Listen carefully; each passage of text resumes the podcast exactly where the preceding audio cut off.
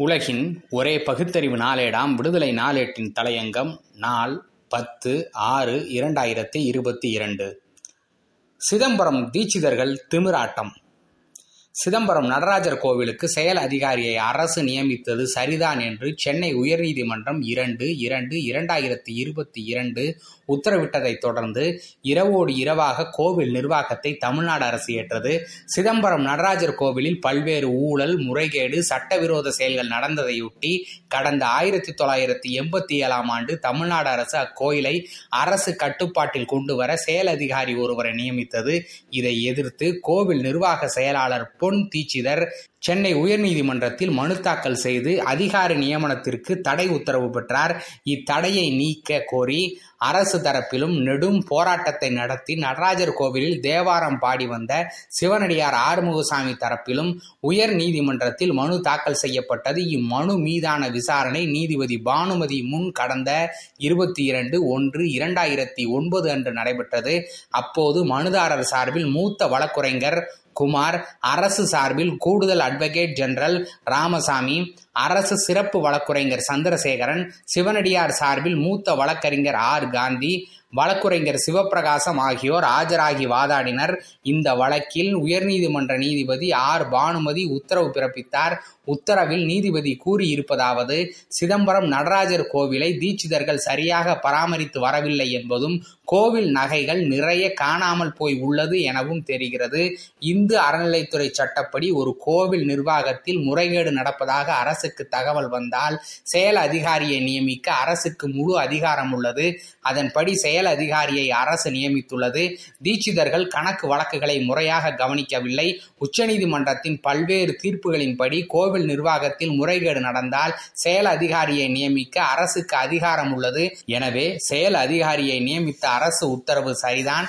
மனுதாரரின் மனு தள்ளுபடி செய்கிறேன். இந்த உத்தரவை எதிர்த்து தீட்சிதர்கள் தாக்கல் செய்த மனுவை இந்து அறநிலைத்துறை ஆணையர் விசாரித்து தள்ளுபடி செய்தது சரிதான். கோவிலுக்கு ஏராளமான சொத்துக்கள் உள்ளன. சிதம்பரம் கோவிலின் ஆண்டு வருமானம் வெறும் ரூபாய் முப்பதாயிரம் மட்டுமே.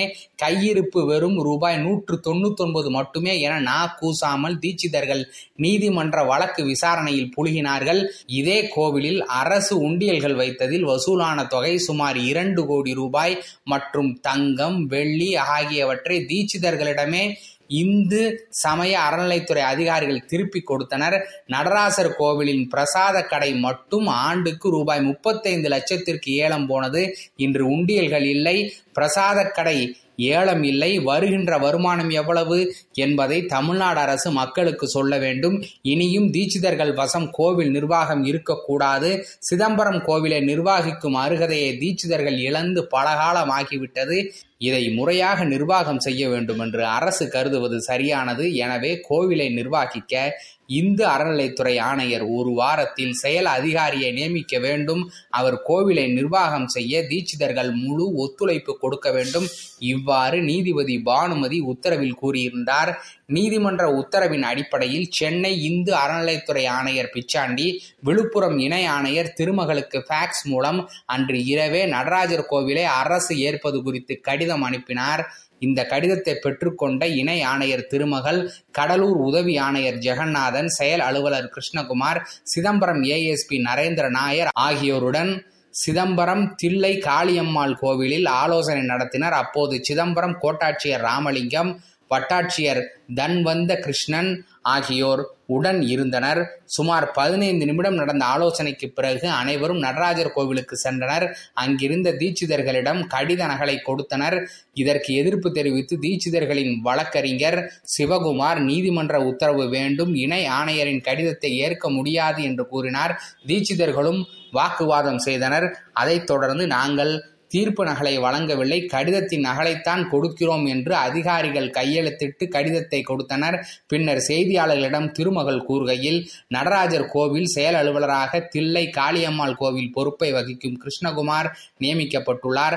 வழக்கம் போல் பூஜை நடைபெறும். தேவாரம் திருவாசகம் தொடர்ந்து பாரப்படும். அரசு என்ன உத்தரவிட்டுள்ளதோ அதன்படி எல்லாம் நடைபெறும் என்றார். செயல் அலுவலர் பொறுப்பேற்றுக் கொண்டது குறித்த அறிவிப்பு தாக்கீதை பொது தீட்சிதர்களின் செயலக அலுவலக தாக்கீது பலகையில் அதிகாரிகள் அன்று இரவே ஒட்டினர். சிதம்பரம் நடராஜர் கோவிலை அரசு கட்டுப்பாட்டில் கொண்டு வந்ததன் மூலம் பல ஆண்டுகால கோரிக்கை நிறைவேற்றப்பட்டதானது. தமிழ் ஆர்வலர்களும் பொதுமக்களும் மகிழ்ச்சி அளிப்பதாக அமைந்தது. தீட்சிதர்கள் விட்டு விடுவார்களா மேல்முறையீடு செய்தனர். கலைஞர் ஆட்சியில் அறநிலைத்துறை கையெழுத்துட்டதால் வழக்கமான அரசியலை இதிலும் காட்டினார் ஜெயலலிதா. ஓய்வு பெறுவதற்கு ஒன்று ரெண்டு நாட்களுக்கு முன் உச்சநீதிமன்றத்திலேயே மேல்தட்டு நீதிபதி பச்சையாக சொன்னார். ஓய்வு பெறுவதற்கு முன் ஓர் நல்ல காரியத்தை செய்துவிட்டு போகிறேன் என்று கூறினார். அந்த நல்ல காரியம் வேறொன்றுமில்லை. சிதம்பரம் நடராஜர் கோவில் மீண்டும் தீட்சிதர்களிடம் ஒப்படைக்கப்பட்டதுதான். இப்போது தமிழ்நாடு இந்து சமய அறநிலையத்துறை அதிகாரிகள் ஆய்வு செய்ய சென்றதால் தீட்சிதர்கள் அனுமதி மறுத்தனர். அதிகாரிகள் திரும்பினர் என்பதுதான் செய்தி. அரசு என்ன செய்ய போகிறது? தனி சட்டம் இயற்றி இந்து அறநிலைத்துறையின் ஆளுகையின் கீழ் சிதம்பரம் கோவிலை கொண்டு வருவதுதான் ஒரே வழி. நன்றி வணக்கம்.